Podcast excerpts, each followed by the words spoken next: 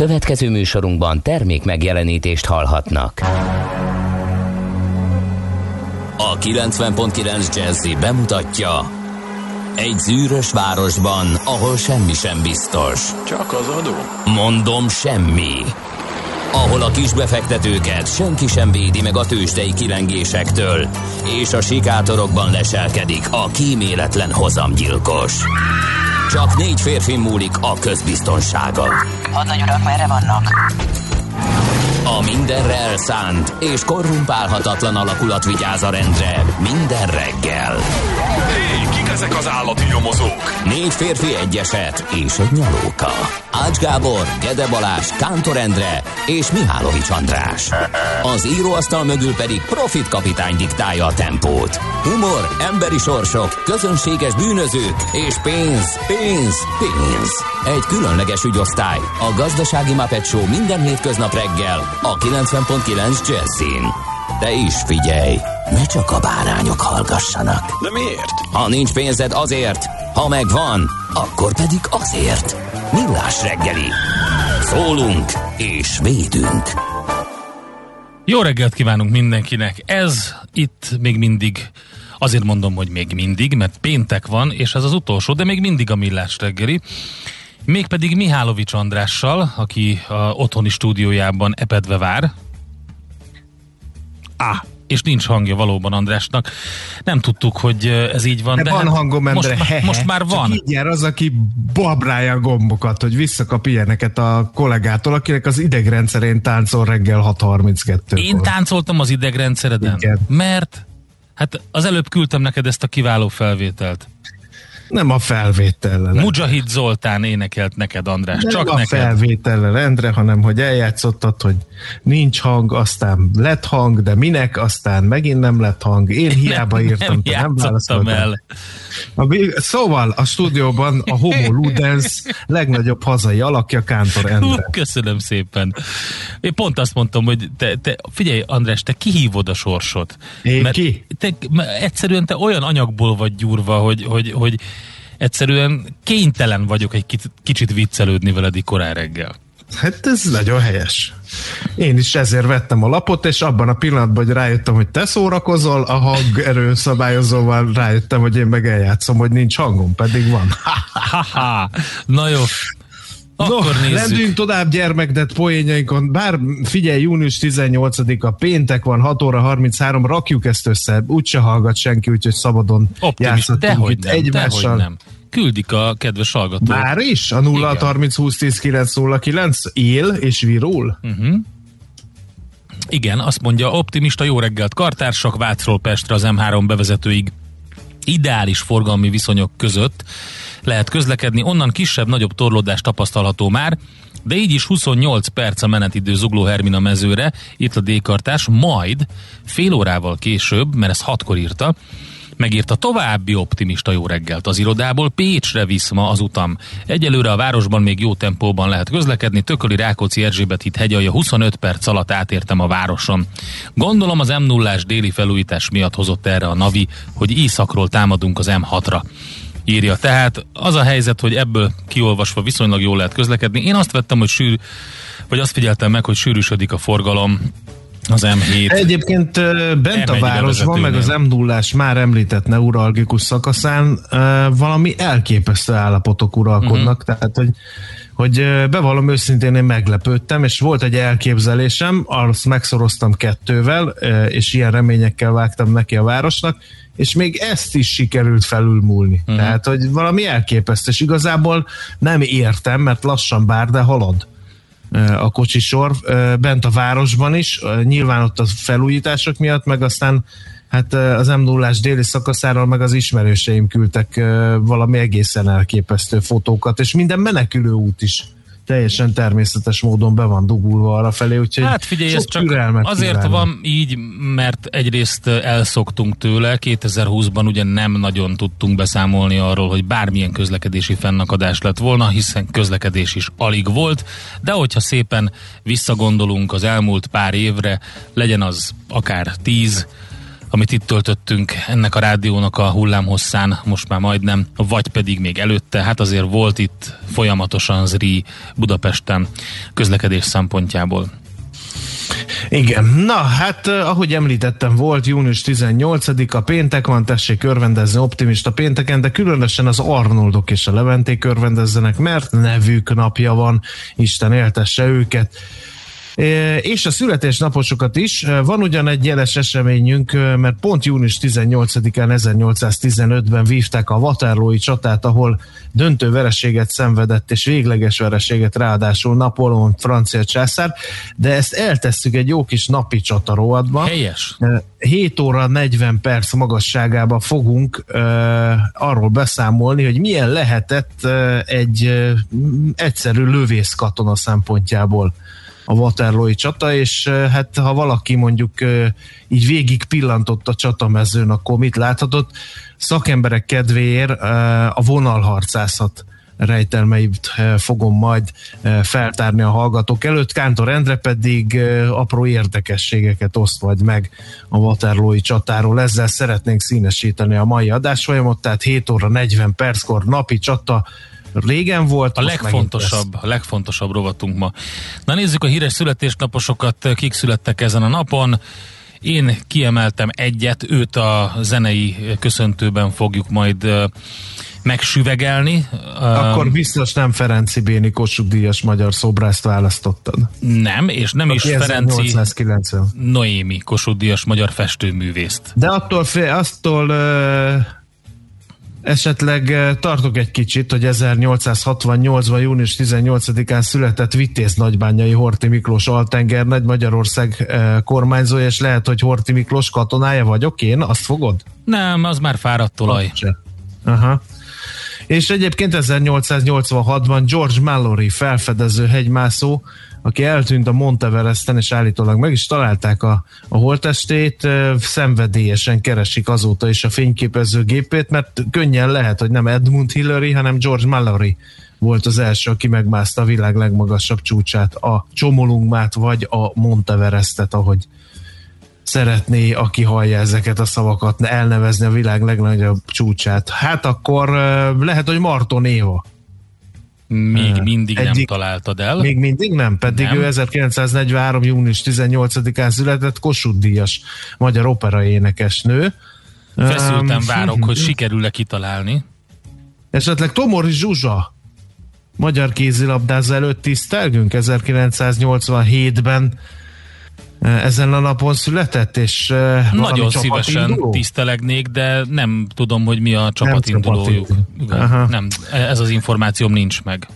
Hmm. Hát nem tudom, hogy Jürgen Habermas német történész, filozófus zenélte, vagy zenéle, 1929-ben született, még ez lehet esetleg a meglepetés? Ez vagy Tenki Réka fog kuplékat énekelni a születésnapja Na, alkalmában? Nagyon-nagyon szívesen köszönteném Tenki Réka színművésznőt, de őt, őt, őt is csak verbálisan tudom, boldog születésnapot kívánok neki, csak úgy, mint Kovács Adélnak, aki szintén ma született.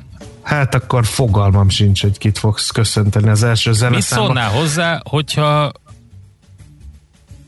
Paul Minden McCartney. esetre végigmentünk a születésnaposokon észrevétlenül, úgyhogy ez egy újabb műsorelem, viszont egy kicsi komolyságot azért ma viszünk az adásban mindenképpen, ugyanis kereken egy éve esett meg az a szomorú történet, hogy elhunyt Benedek Tibor háromszoros olimpiai világ és Európa bajnok magyar vízilabdázó és vízilabda edző. Egy egész országot döbbentett meg, és egy egész ország gyászolja azóta is Benedek Tibort tragikus hirtelenséggel nagyon-nagyon fiatalon ment elő. A vízilabdázás egyik legnagyobb alakjáról van szó természetesen. Igen, mind edzőként, mind sportolóként.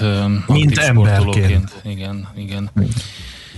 Nem, kérlek szépen, 1942-ben született az az énekes, dalszövegíró, zeneszerző, aki meghatározta a popzenét többet magával természetesen, de azért, hogyha össze kéne számolni mondjuk azt a tíz embert, aki, aki a legnagyobb hatással volt a 1960-as évektől kezdve a zenei ízlésünkre, zenei világunkra, és megihletett több százezer, nyugodtan lehet akár milliót is mondani zenészt, zeneszerzőt, akkor biztos, hogy Paul McCartney benne lenne ebben a listában. Úgyhogy 1942-ben született tehát ő, és ő előtte tisztelgünk ezzel a felvétellel, amit a The wings együtt könyvelt el, és azon kívül, hogy egy kiváló szám, azon kívül még egy nagyon jó filmnek is volt a címadó zenéje.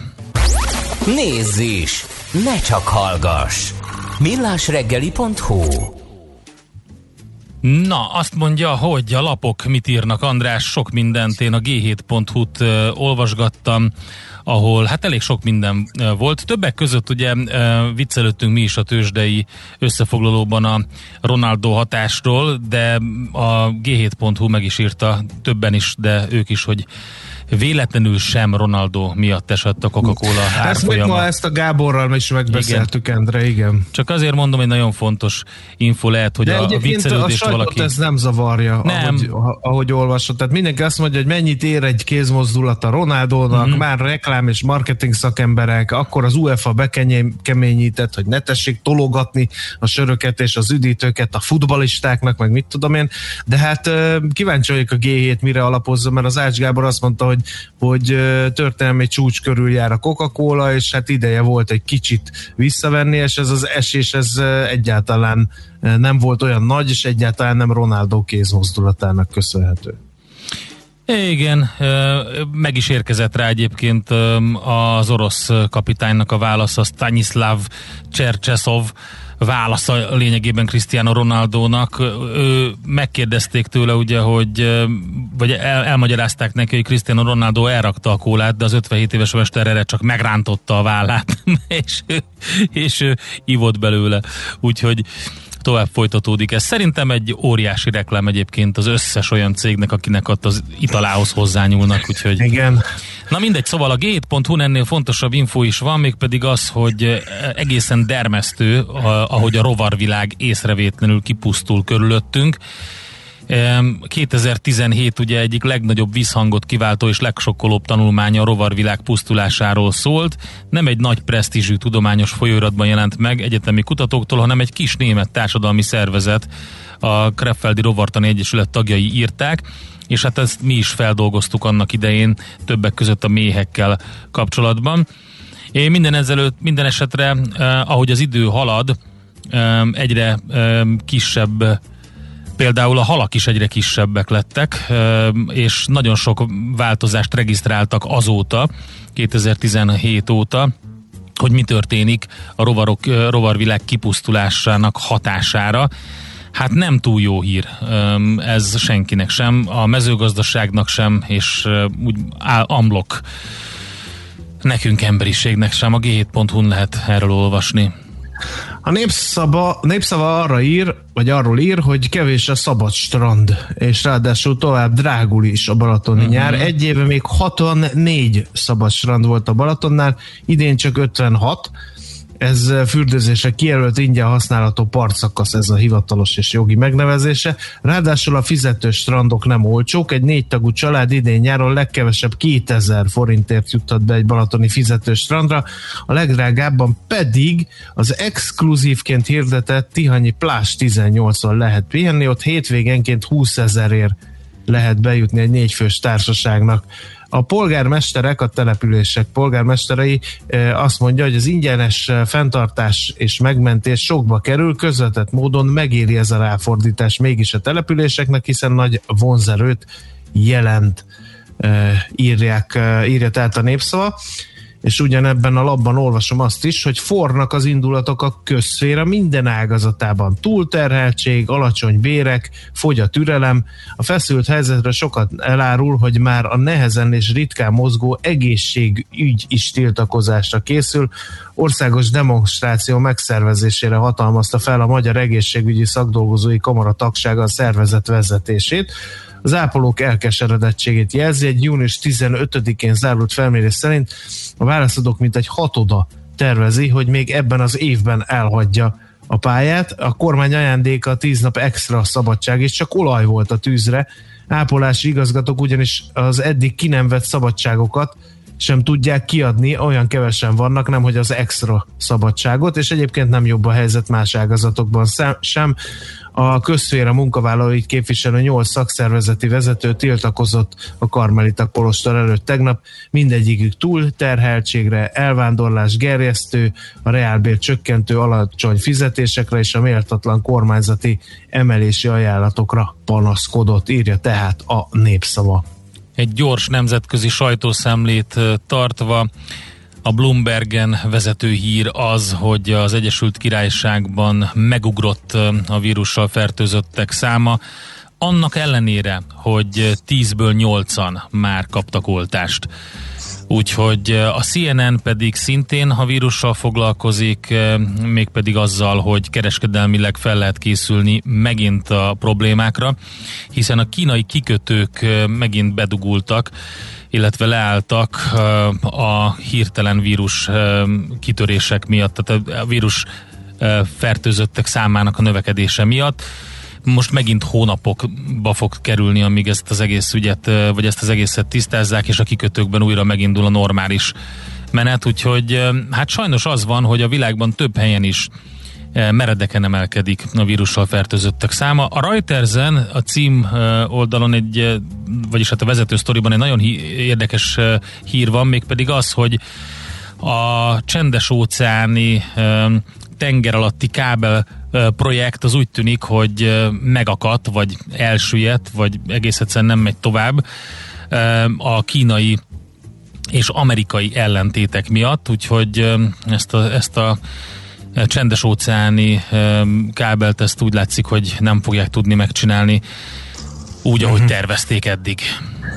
Öt helyezést javított Magyarország az IMD nemzetközi versenyképességi rangsorán, ez derül ki a jelentésből.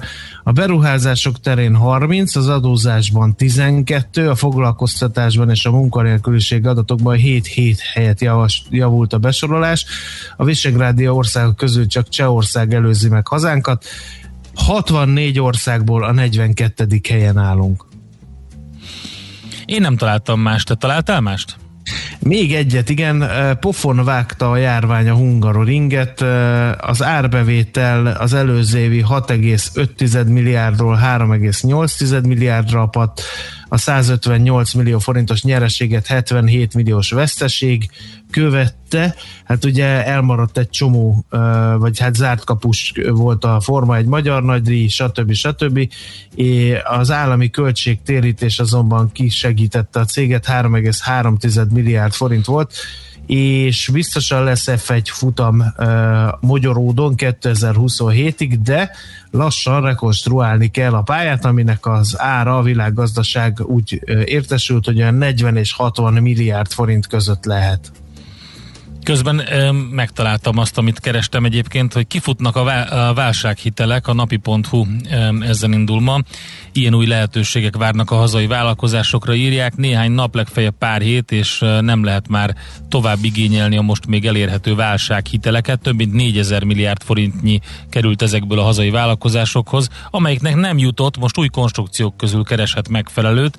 Ugye többet írtak arról, vagy többen írtak, hogy ez a vissza nem térítendő egyszeri támogatás például, ez a 200, mennyit, 11 ezer forint, ez sok mindenkinek nem jutott, úgyhogy most elvileg új konstrukciók jönnek, és a választék viszont szűkösebb lesz, egy-két MFB-s hitel és a Széchenyi kártya új konstrukciói várják a cégeket, részletek tehát a napi.hu-n, és ha még nem láttad volna, András, azért javaslom, hogy megnézd Stanislav Csercseszov orosz szövetségi kapitány kólabontását.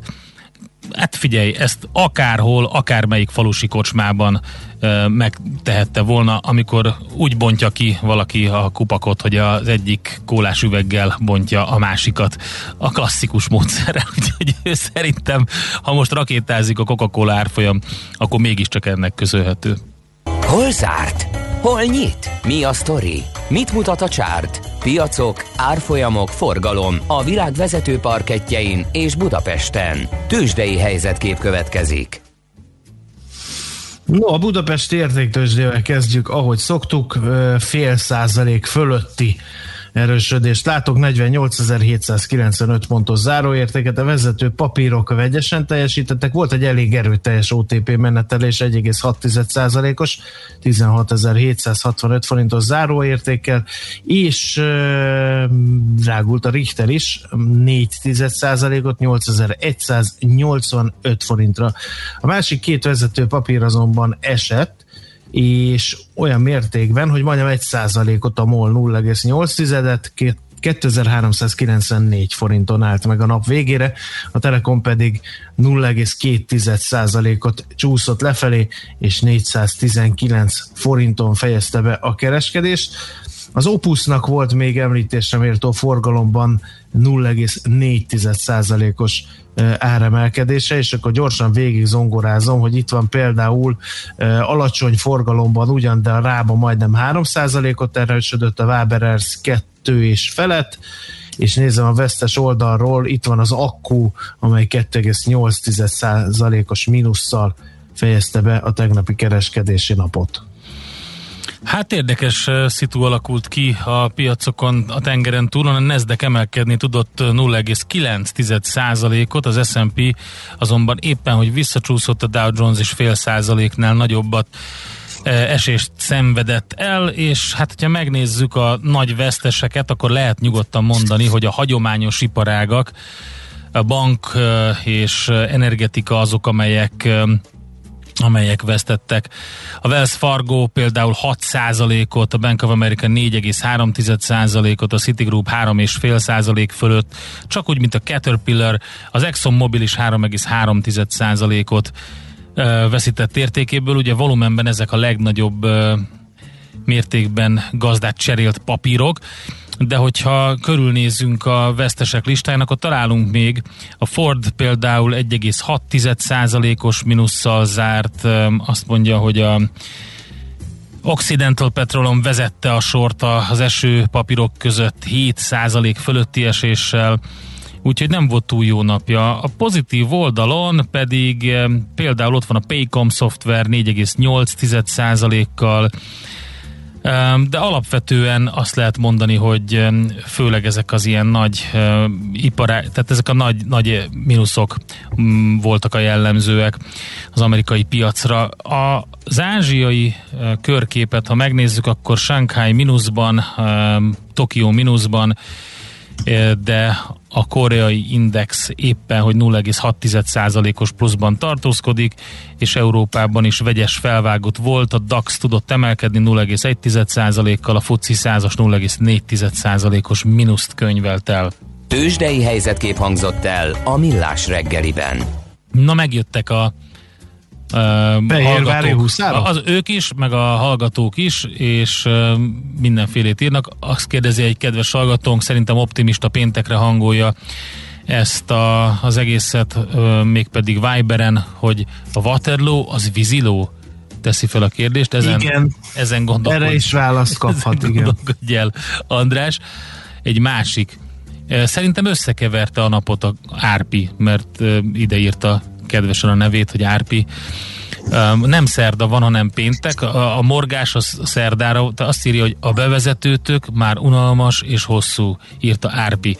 Én azt mondom, Árpi az olyan, mint amikor kifli teszel, és azt mondod, hogy a kiflinek csak a sarka jó, a közepe az unalmas és hosszú, az nem jó. Tehát akkor azt ne edd meg, hanem vágd le a sarkát. Én azt gondolom, nem kell meghallgatni. Ha unalmas és hosszú, de lehet, hogy Árpinak kéne csinálnunk egy új bevezetőt ami mindössze 0,3 másodperc hosszú. Ezen is gondolkozzunk És el. mínusz 30 kal kevesebb, mint amilyen. Na de, most viszont jön a negédes hangú Schmidt Andrea, és elmondja a legfrissebb híreket, információkat, aztán jövünk vissza mi. Sok minden lesz, például Budapest csodás rovatunkban beszélünk a planetáriumról, vagy virágágyásokról, meg hát útdíj hírek is érkeztek a fővárosból. Aztán pedig egy érdekes témát dolgozunk fel, csomagot rendelünk Kínából, hát ez már nem lesz egyszerű, sőt, nem lesz olcsó sem. Úgyhogy majd a Transped csoport vámosztály vezetőjével, Ragai Mónikával beszélünk erről. Aztán jön a napi csatarovat Waterloo, hogy nézett ki testközelből, vissza réved a múltba Mihálovics András, és természetesen értékpercek rovatunk is lesz, megbeszéljük a Fed kamat döntőülését, aztán lesz szó devizárfolyamokról és európai központi banki hírekről.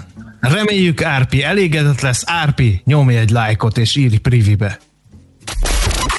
Nézd a Millás reggeli adásait élőben a millásreggeli.hu oldalon. Millás, Millás reggeli, a vizuális rádió műsor. A reggeli rohanásban könnyű szemtől szembe kerülni egy túl szépnek tűnő ajánlattal. Az eredmény krétával körberajzolt tetemes összeg. A tethelyen a gazdasági helyszínelők, a ravasz, az agy és két füles csésze és fejvállalakzat. A lehetetlen küldetés megfejteni a Fibonacci kódot. A jutalom egy bögre rossz kávé és egy olyan hozamgörbe, amilyet még Alonso Mózli sem látott. Millás reggeli, a 90.9 Jazzy Rádió gazdasági mapetsója. Vigyázat! Van rá engedélyünk! Jó reggelt kívánunk mindenkinek, ez továbbra is a Millás reggeli itt a 90.9 Jazzy Rádióban Mihálovics Andrással. És Kántor eh, hangmérnök Endrével. És a kedves hallgatóinkkal 0630 2010 909, akik üzennek nekünk sok mindent, többek között közlekedési információkat is küldenek. Budapest legfrissebb közlekedési hírei, itt a 90.9 jazz Sziasztok!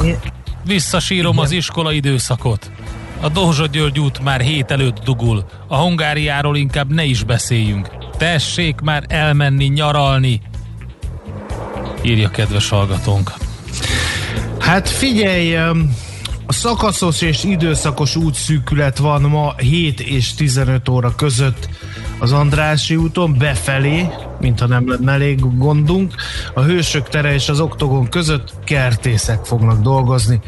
Aztán egy érdekes nevű utca, amivel nem találkoztam, ezt Caprera úgy, de K-val ejtik, vagy C-vel? A 16. kerületben van, és ott van egy hívátjáró, amit le fognak zárni ma 7 és 19 óra között karbantartás miatt, úgyhogy arra ne tessék megpróbálni átjutni Tippem a hív szerint vonalán. ez a Caprera lehet. Caprera. Uh-huh. Budapest, hallottam még Budapest, te csodás! Hírek, információk, érdekességek, események Budapestről és környékéről. Nagyon hiányzik a budapesti planetárium, mert hogy évek óta zárva van, mivel az épület állaga különböző okok miatt végletesen leromlott, és az üzemeltetők valószínűleg a népszerűséget is hagyták elfogyni, írja a tudás.hu. Egyelőre nem is látszik, hogy mikor fog kinyitni újra, bár az évtizedek során nem sokat fejlődött a budapesti intézmény. Emléke talán azt a képzetet keltheti egyesekben, hogy az égboltot a kupola belsejében megjelenítő vetítőtermek kora leáldozott. Valójában az utóbbi időben a planetáriumokat is meghódította az informatika, a 3D és a lézer technológia. Úgyhogy nagyon időszerű lenne valamit kezdeni. Tényleg eh, vele. olyan régen beszéltünk erről, és tényleg olyan rossz, hogy nincs planetárium. Nem tudom, hogy ott mi az oka, nincs gazdája, vagy nincs pénz rá, vagy, vagy mi lehet? Hát, mint mondom, hogy nagyon leromlott az állaga az épületnek felújítására, valószínűleg igen, nincsen pénz. Úgyhogy sajnos viszont van egy csomó ilyen kis mobil planetárium, amit különböző rendezvényeken lehet látni, úgyhogy abból is látszik egyébként, hogy viszonylag, mondjuk úgy, hogy viszonylag olcsó technológiával egész jó kis műsorokat hoznak létre ezekben a ezekben a ilyen felfújható kis mini planetáriumokban. Ebből kiindulva gondolom azt, hogy hogy ezzel az új digitális technikával nagyon klasszul meg lehetne csinálni a Budapesti Planetáriumban is a műsorokat. Úgyhogy No kérem, uh, hát akkor ha valakinek hiányzik a csillagok világ, akkor menjen Bakonybérbe. Ott Igen. van egy csillagda, nagyon klassz program, uh, és az apátságot is érdemes megtekinteni. Uh, inkább most, meg augusztusban, mert júliusban nekem kell a település infrastruktúrája, úgyhogy köszönöm és szépen a ketten nem megértést. fértek meg. Ti hallgatók és Miálovics András a Bakonyban. Meg a törzsem. Na, ö, szóval budapesti virágágyások fogadható a körökbe, ez is egy klassz kezdeményezés. Már van rá példa, hogy valaki a fővárosban virágágyást fogadott egy, örökbe, ezt egyeztetni kell a főkerttel. A cég örül a megkereséseknek, mert nem tudnak mindenhol naponta gondozni virágágyásokat, ezért jó, ha ilyen civil kezdeményezés résztvevő is besegítenek. Például volt egy olyan olvasója a magyar mezőgazdaságnak, aki szeretné az üzletéhez közeli virágágyást megszépíteni, gondozni és fenntartani, és hát ezért mondta a Főkert ZRT társadalmi kapcsolatokért felelős referense, hogy van ilyen lehetőség is, akár, hogy valaki örökbe fogad egy ilyen virágágyást. Egyébként az első és eddig egyetlen virágágyás zöld felület rész, amit örökbe fogadtak, itt ez az asztóriai, de biztosan lesz folytatása a történetnek, mivel egyre több az érdeklődő. Az örökbefogadás mikéntjéről, pontos időtartamáról, az örökbefogadható területekről még házon belüli egyeztetésre van szükség, hogy egy kezelhető és átlátható szerződési struktúra lehessen a, a főkert ZRT és a örökbefogadók között. A terület örökbefogadása nem jár tulajdonjogi változással, pontosabb lenne a gondozásba fogadás megnevezés, hiszen az örökbefogadótól nem anyagi támogatást vár a főkert, hanem meghatározott időtartamra szóló kertgondozás fenntartást, vagy folyamatos önkéntes közösségi tevékenységet. Sorra dőlnek meg a biciklis forgalmi rekordok Budapesten. A Magyar Kerékpáros Klub a BKK forgalomszámlálója alapján arról írt, hogy ezek a rekordok egyre dőlnek meg egymás után. Szerden újabb csúcsokat mértek a Budai rakparton, a Hungária körúton és az Árpád hídon vezető bicikliutakon is. Azt mondja, hogy a budai rakparton múlt héten kedden dőlt meg ugye a legutóbbi rekord, és ezt um, ezen a héten szárnyalta túl az itt bringázó 7660 ember. A Hungária körúton pedig eh, még idejük sem volt kitenni a keddi rekordról szóló hírt, aztán felül is múlta a szerdai 2219 bringásról szóló adat, az Árpád hídon pedig 4008 kerékpározót mértek úgyhogy egyre többen vannak, és ezzel párhuzamos hír az, hogy a Budapest egészére autós útdíjat vezetne be a levegő munkacsoport. Ezt egy petíció formájában kívánják megvalósítani. Azt írják közleményükben, hogy a kilométer és szennyezés arányos útdíj a teherautók esetében jelenleg is létezik országunkban, mint egy 7100 kilométeren.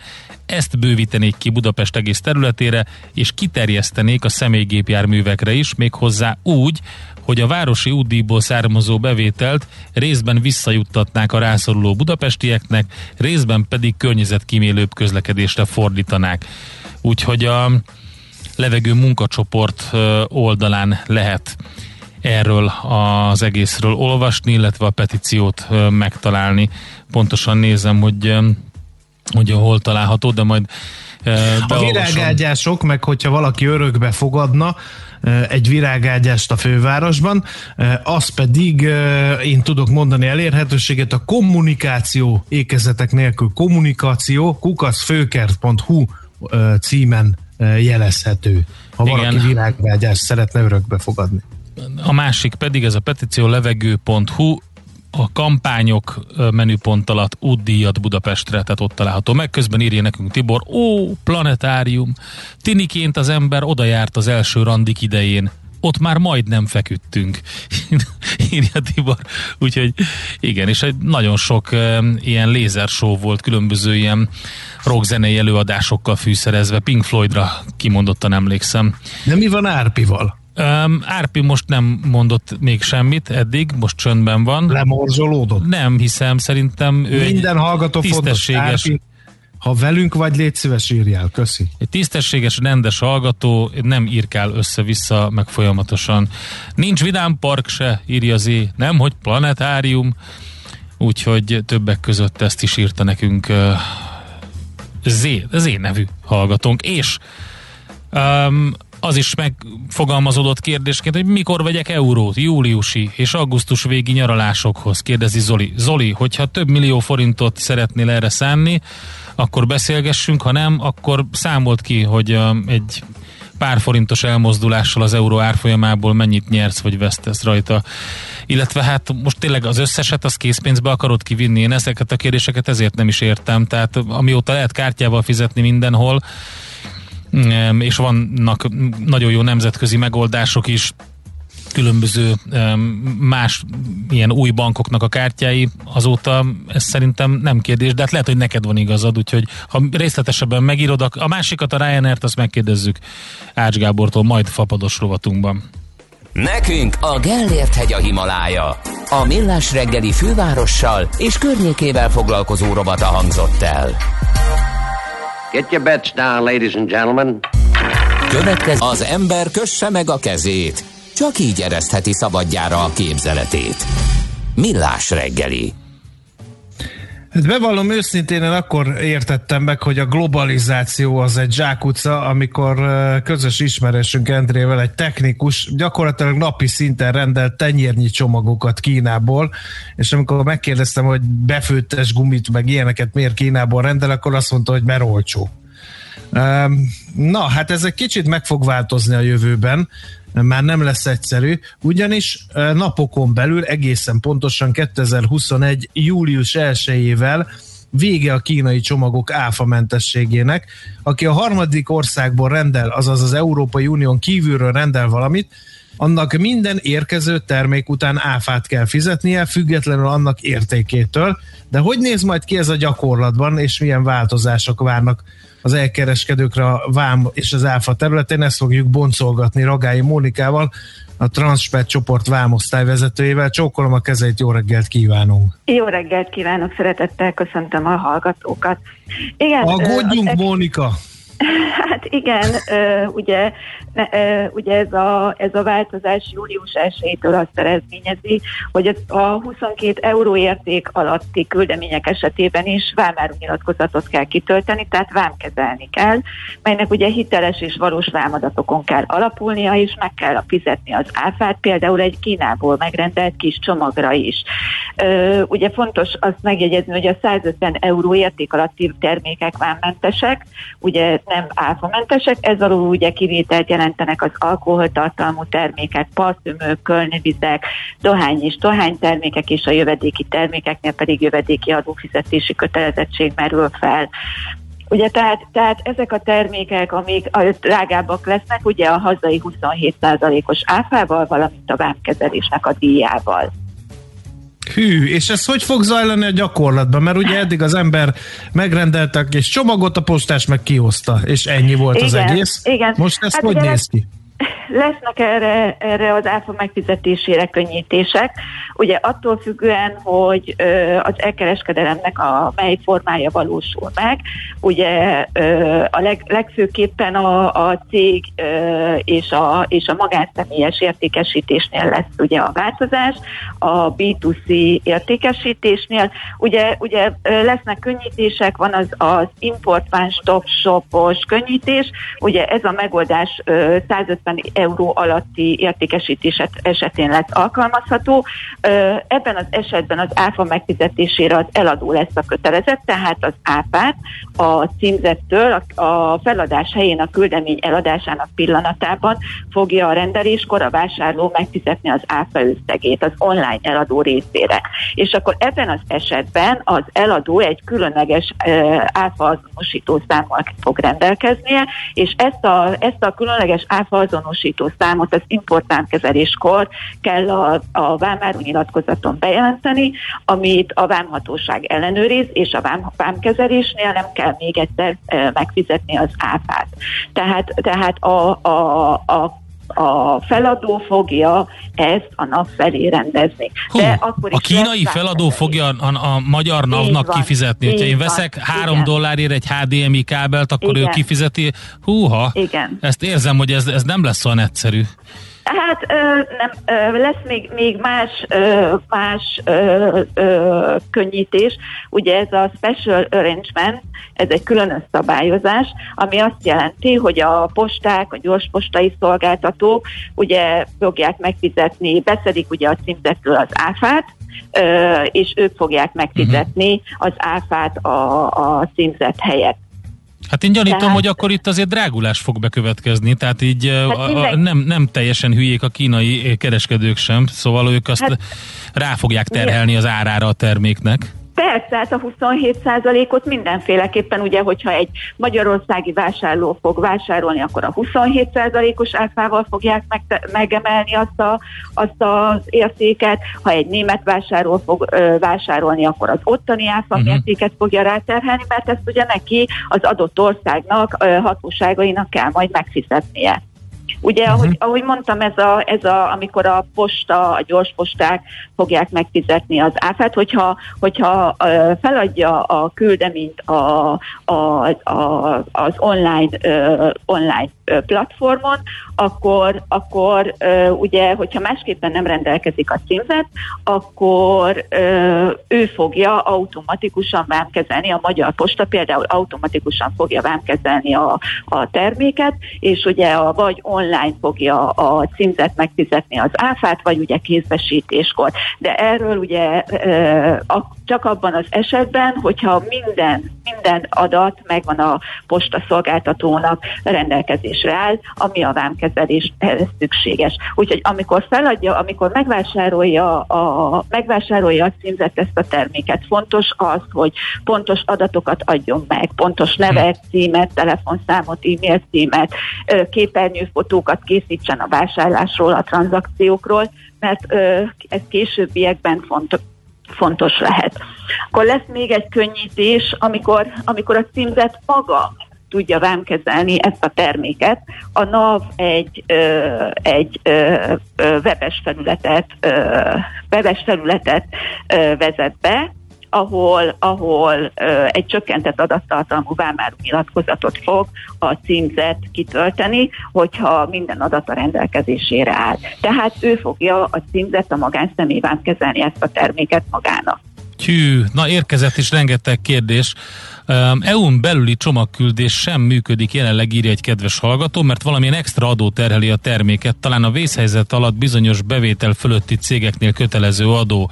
És azt mondja, hogy ő erről nem nagyon hallott rendes kommunikációt, hogy erről tud-e valamit mondani nekünk, Mónika? Hát az EU-ból történő értékesítésnél változás nem, nem lesz, Mhm. uh-huh. vagy én én nem tudok róla, hogy bármilyen történne. Ugye azon unióba, unióba ö, szabadár, szabadon Igen. áramlik a termék, úgyhogy ott, ott én változásról nem tudok. A másik kérdés, hogy, hogy én olvastam egy olyan elemzést, és erre a Magyar Posta is figyelmeztetett, hogy nagyon durván megnő majd a vámeljárások száma teljesen érthető Így okokból, 80-szorosára. Ez le Igen. fogja lassítani a csomagforgalmat, Így gyanítom. van. Így van. Meg ugye nagyon sokszor a 22 euró feletti csomagokra is rákerült a címke, hogy 22 euró alatti, pedig lehet, hogy ezekben a, terv, ezekben a csomagokban 100 euró, ért, á, euró értékű elektronikai eszköz is tartalmazott a csomag. Uh-huh. Ö, ö, a felmérés szerint a csomagok 82%-ánál alacsonyabb ára tüntettek fel a valutától. Hát igen, nyilvánvalóan. És azokkal a kínai nagykereskedőkkel, meg ö, webáruházakkal mi van, akiknek van európai, tehát ilyen csehországi, meg spanyol telephelye? Hát ak- akkor semmi gond, az, az ugyanolyan, mint hogyha Unióból vásárolnánk a terméket, hogyha ő azt a, azt a terméket már az Unióban szabadforgalomba helyezte, Mhm. megfizette az áfát, akkor azt ugyanúgy, ö, ugyanúgy, mint hogyha Unióból vásárolnánk, nem fogják. Nem Igen, fogják de nem akkor azon a terméken már rajta van az, a, az az árrés, amit Így a, a van, kereskedő... így van. A, igen, értem. Hát itt azért sokan, sokan kerülnek szorítóba azzal, akik mondjuk például azzal kereskedtek, hogy úgy, úgy gondolkodtak, hogy Kínából rendeltek nagy mértékben, mit tudom én, telefontokokat, mindenfélét, amit ugye, és azt, az volt a, a, az üzleti modell, hogy azt itthon értékesítették üzletekben, x ezer forinttal drágábban. Em, A szolgáltatás az volt ugye, hogy ezt ők szerezték be. Gondolom, akkor itt most azzal kell számolni, hogy ez a minimum 27%-os emelkedés ez lesz. Hát igen, igen, mindenféleképpen. Mindenféleképpen.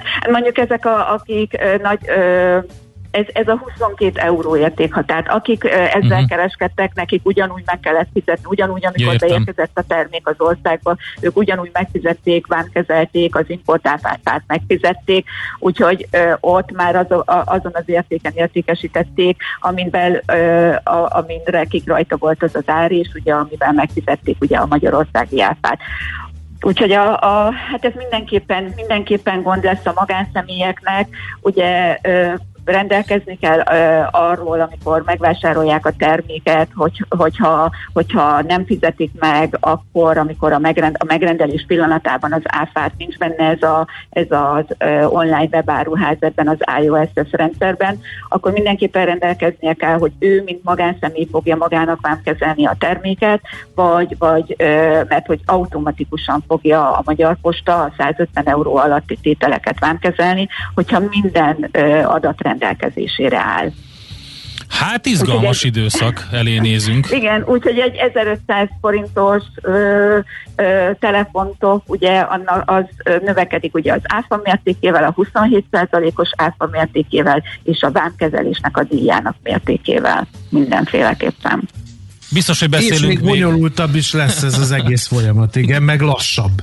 Igen. Hát ö, valószínű, hogy, hogy lassulás lesz a csomagok kiszállításánál. Ö, készülnek rá azért már elég régóta ez a, a nagy integrátorok és a Magyar Posta, ö, és természetesen a NAV is a webes felülettel. Ö, bízunk benne, hogy nagy fennakadások nem lesznek, de mint minden, minden újdonság bevezetése ö, eredményez majd lassulást.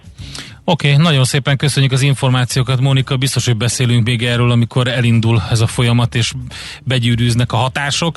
Köszönjük szépen az idejét, további nagyon szép napot, szívesen. jó munkát. Köszönjük. köszönöm.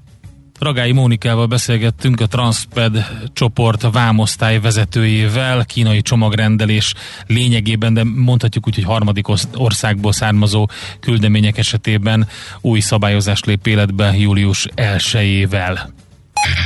Ezt tudtad? A Millás reggelit nem csak hallgatni, nézni is lehet. Millásreggeli.hu Benne vagyunk a tévében. Az emberi természet kedvesem, épp olyan mindenütt. Legfőjebb annyi a különbség, hogy a nagyvárosban nehezebb megfigyelni. Millás reggeli. Na hát itt van ez az 1815-ös dátum, június 18-a, amikor is Hát most már mondhatjuk azt, András, ugye, hogy, hogy szinonimájával vált a nagy verességnek, a megsemmisítő Igen. verességnek, a Waterloo.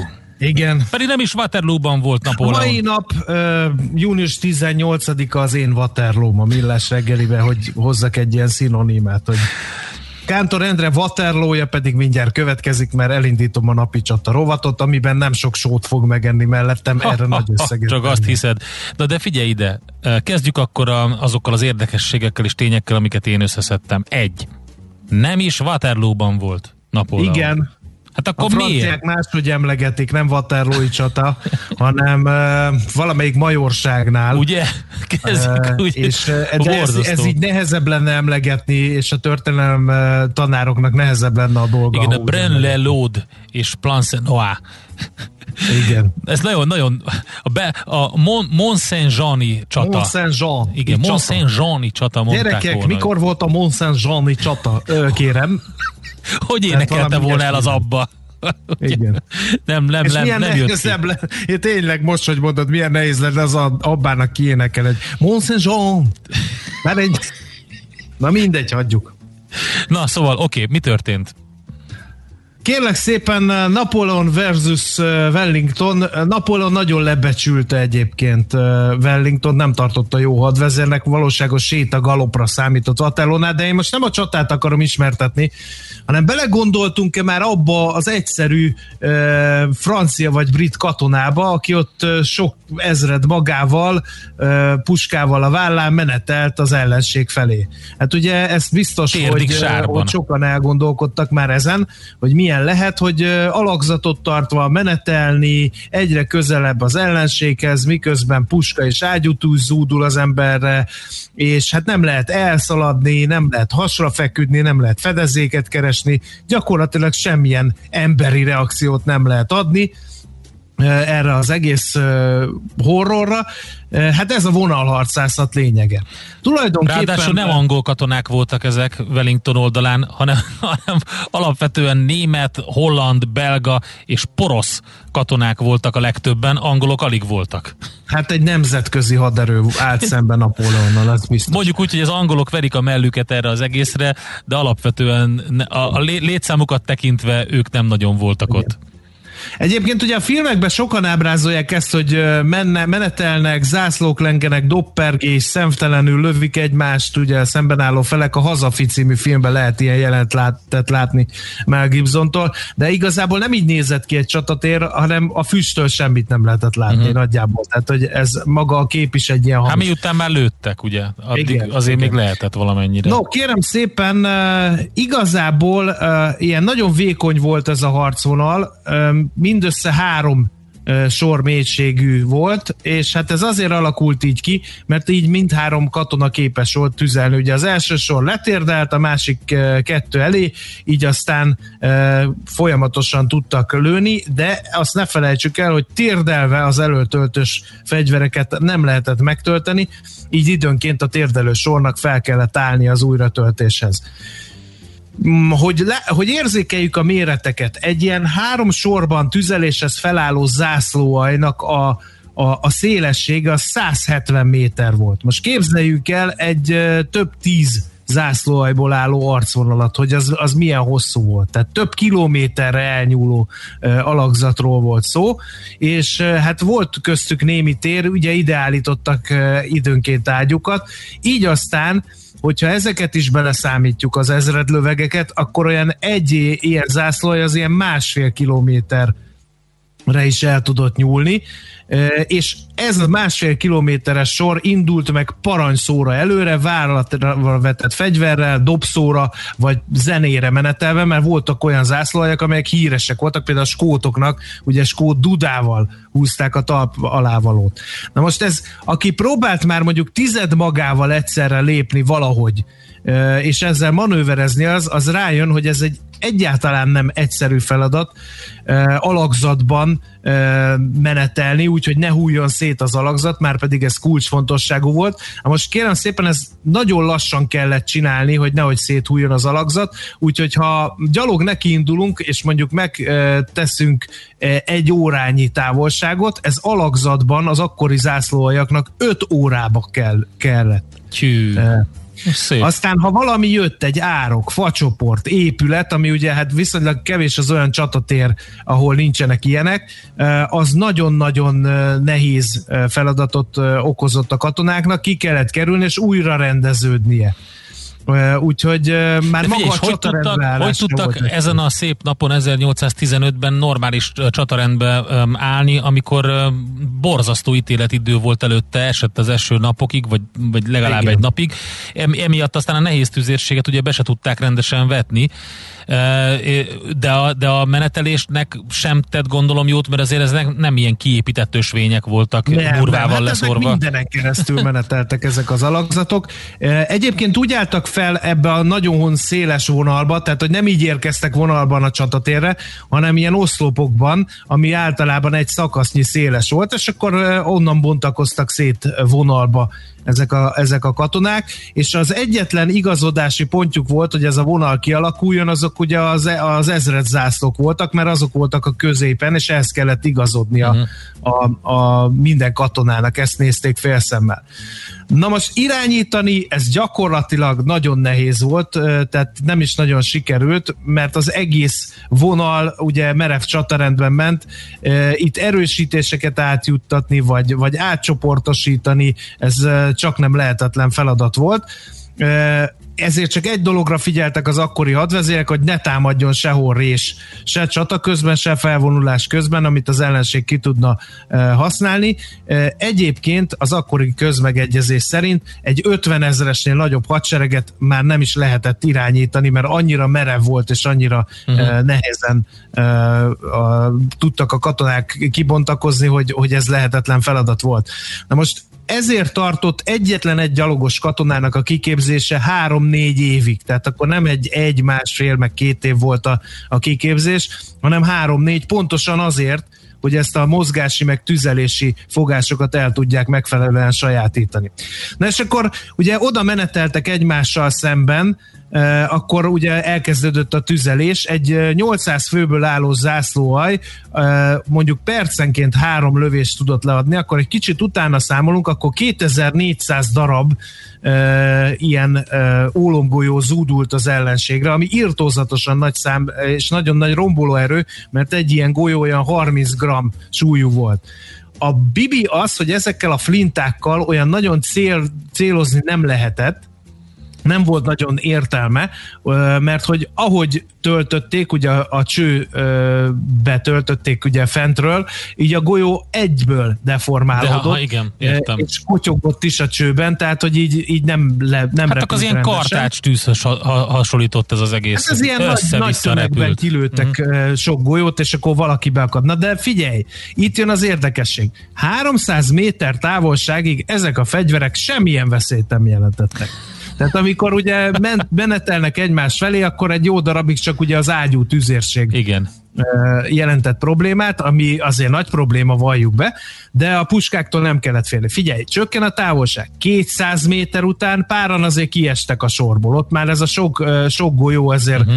azért éreztette a hatását 100 méterről már volt némi pusztítás, de akkor már nagyon-nagyon közel jártak egymáshoz. Tehát ez már 100 méteres távolság, ez nagyon közeli, tehát ne úgy tessék elképzelni, mint a filmek, vagy ott állnak egymástól 15 méterre és lövik egymást. Mert hogy képzeld el, hogy 100 méternél, ahol a legnagyobb pusztítás volt, ott már a legtöbb csapat megfutott. Uh-huh. Tehát annyira megijedtettől hát a füsttől, a golyózáportól, meg a mellette eleső néhány-néhány bajtársról, hogy nagyon kevés olyan alakulat volt, ami eléggé elszánt és fegyelmezett volt ahhoz, hogy még közelebb nyomuljon, és akkor lőjön, amikor már tényleg, tehát 100 méteren uh-huh. belülről, amikor tényleg nagyon komoly pusztítást okoztak ezek az előtöltös fegyverek is. Ráadásul csak egy dobás volt, mert az első sor tűz volt pusztító igazán, mert hiába képezték ki nagyon jól a katonákat. A cső az ugye az akkori technikával volt kovácsolva, ami nagyon gyorsan forrósodott, Aha. nagyon gyorsan ugye az akkori fekete Húzagolás se volt még benne, úgyhogy a, nem volt benne húzagolás, ugye kovakő gyújtotta be a lövést, az gyakran elpattant, megbízhatatlanok voltak nagyon ezek a fegyverek. Hét lövésenként csütörtököt mondtak például, fennmaradtak Csodás. ilyen statisztikák, és kérlek szépen teljesen össze-vissza lövöldöztek egy idő után. Tehát két-három sortüzet lőttek, és utána már mindenki, ahogy gyorsan tudott lőni és tölteni, úgy lőtték ki a fegyvereket, és hát gyakran nem álltak fel, nem tudták megtölteni, benne maradt a töltővesző, tehát nagyon-nagyon sokan sok hibát is elkövettek. Hát ugye érthető, hiszen egy harci stressz alatt. Persze, stressz volt, igen. Hát ez igen. nagyon kemény sztori. Na Tudod, de várjál, igen? még hibáztak is, mert hogy az volt a leggyakoribb hiba, hogy fölélőtek, és erre egyébként rá is játszottak az akkori egyenruhák, hogyha Napóleonnak a legendás gránátosait látjuk ezzel a medvebőr süveggel. Uh-huh. Ez pont azért volt, hogy arra ösztönözze a szembeálló fejeket, hogy magasra emeljék a puskát, és ne okozzon a sortűz komoly veszteségeket, és az utolsó dolog az, hogy nem volt kézitusa. Uh-huh. Tehát az, amit így a filmekben látunk, hogy kilőnek két sortüzet, be a szuronyt és roham, na az nem volt, mert hogy amint az előbb említettem, az első néhány sortűztől már a legharcezettebb zászlóajak is először össze-vissza kezdtek lövöldözni, aztán meg elfutottak. Uh-huh. Úgyhogy hogy nagyon-nagyon ritkán és fenn is maradt a történelem könyvekben az az egység, amelyik megőrizte a hidegvérét a folyamatos tüzelés ellenére, és, és rendíthetetlenül állt a helyén. Hát szóval érdekes. ez durván néz ki, de nem volt annyira durva, mint ahogy első látásra tűnik. Két tényel szeretném kiegészíteni, illetve egy harmadik, az, az bizonyos szempontból vitatják a, a tudósok, illetve a, a történészek, hogy van egy könyv, amit Phil Mason írt, Napóleon aranyere címmel, és más egyéb kis ügyek, melyek megváltoztatták a történelmet, ez a címe és hogy sokan arra gondolnak, hogy, vagy azt következtették, hogy nagyon kiújultak a, a csata előtti napon az aranyere Napóleonnak, nagyon kiújult, és ezért nem tudott körbelovagolni és megnézni azt, hogy egyáltalán milyen lesz a terep, és hogy ennek köszönhető a vesztesége, de ezt több Napóleon szakértő elutasította, mint egy mítoszt, és nem jó. Viszont ami tényleg igaz az, hogy miután megvolt az ütközet, pár órával később azonnal jöttek ilyen portyázók, akik az elesett katonáknak a fogait kiszedték, hiszen a fogak nagyon drágák voltak abban az időben, és abból készítettek műfogsorokat. Úgyhogy nagyon sokan a Waterloo-ban elesetteknek a fogait kapták meg, mint, mint műfogsort később. Ez az egyik. A másik meg, hogy Wellington mennyit zsebelt ezzel az egésszel. Kérlek szépen 200 ezer brit fontot kapott a, a, a parlamenttől a győzelem hatására, ami, hogyha most a járfolyamon nézzük, 15 millió fontnak felel meg. Tehát annyit zsebelt Wellington és egyébként a hadvezérnek járt a hadizsákmányból is. Bizony, úgyhogy... Ilyenkor lefosztották a, a, az ellenségnek az elesett katonáit, a táborát, meg minden egyebet, pénzét tettek hadfelszerelés, stb. stb. És abból egy meghatározott rész a hadvezérnek járt, úgyhogy a korabeli hadvezérek elég tehetős emberek voltak. Akkor nincs más hátra, mint előre következik az a híres felvétel, amit a hallgatóinktól nagyon sokan várnak, mert beírták nekünk Viberen, Whatsappon, SMS-en, viszont egy kis millás reggeli twisttel érkezik, mert hogy az eredeti verzió lesz, nem pedig amit a, a Eurovíziós fesztiválon énekeltek annak idején, mégpedig svédül. Mi a pénteki konklúzió a hét legfontosabb eseményeinek és adatainak tükrében? Zárjuk a pozikat és pihenjünk rá a hétvégére. Milyen események hatnak a piacra a hétfői nyitásban? Devizák, részvények, tőke és árupiacok. Heti események és jövő heti felkészülés. Értékpercek. A millás reggeli treasury rovata következik. Itt van velünk a vonalban Sós Frigyes, az OTP Global Markets üzletkötője. Jó reggelt, szervusz! Jó reggelt, sziasztok! Hát a Fed kamat döntő ülés a legfontosabb talán. Az mindent visz, igen.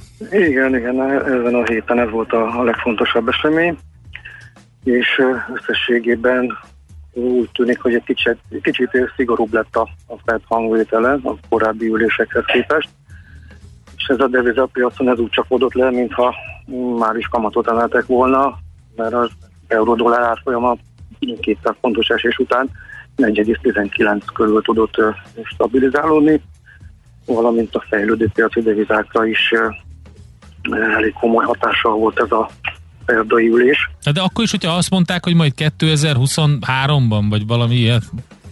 Igen, igen, a, a legvalószínűbb forgatókönyvnek azt tűnik, hogy 2023-ban jöhet kamat emelés esetleg, de ez is már egy, egy elmozdulás, mert eddig a, a dot plot alapján, ugye, ami a, a tagoknak a várakozásait tükrözi, ilyen 2024-re tették a a várható kamatemelést, ez most gyakorlatilag egy évre előrébb jött, és 2023-ra várja már a tagok többsége, hogy a kamatot kell emelni.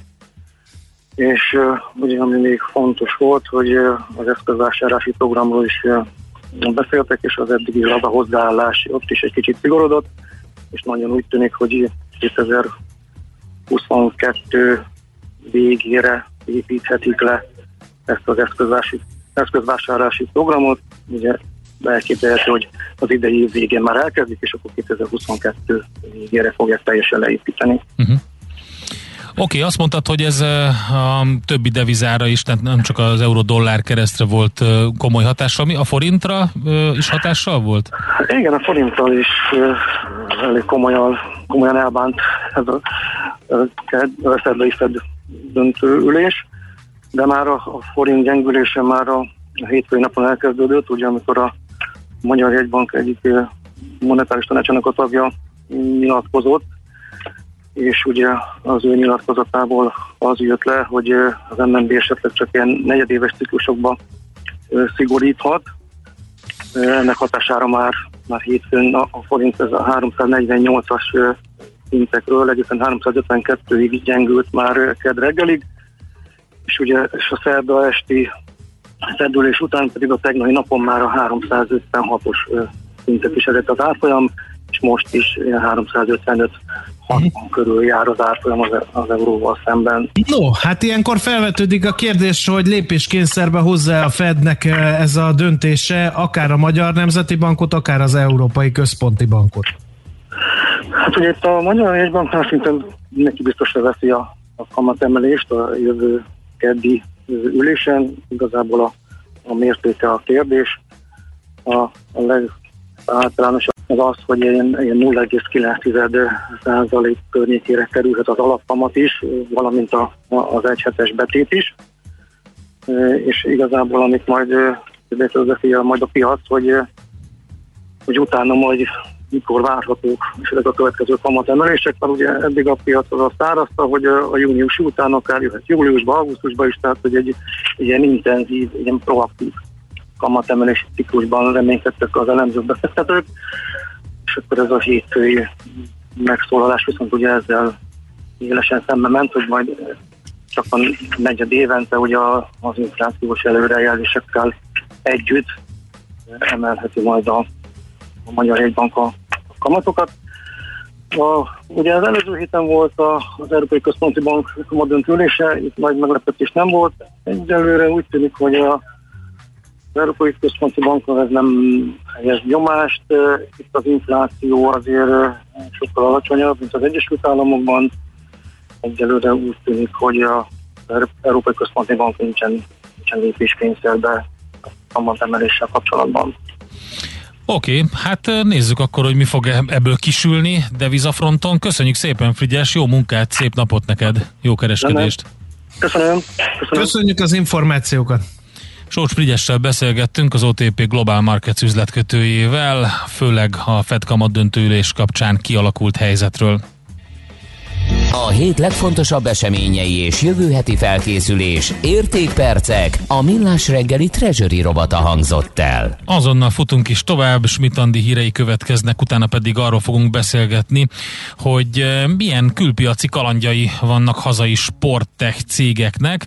A Sporttech Hungary program egy olyan kezdeményezés, ami Vince Otto vezetésével a magyar sporttechnológiai innovációk exportjának ösztönzésére jött létre, úgyhogy ezt fogjuk most eh, jól megbeszélni. Vecsernyés Tamással, a CU Hegyütt a győzelemért Sporttech Startup alapítójával és ügyvezetőjével, és Talmácsi Gáborral, gyorsasági motor világbajnokkal, a Talmácsi Group elnökével. Egyébként ő a Sporttech Hungary program sportolói nagykövete. Ez következik tehát nálunk itt a Millás reggeliben a hírek után. Hé, hey, te mit nézel? Nem tudtad? A Millás reggelit nem csak hallgatni, nézni is lehet. millásreggeli.hu Nézzünk, mint a moziban!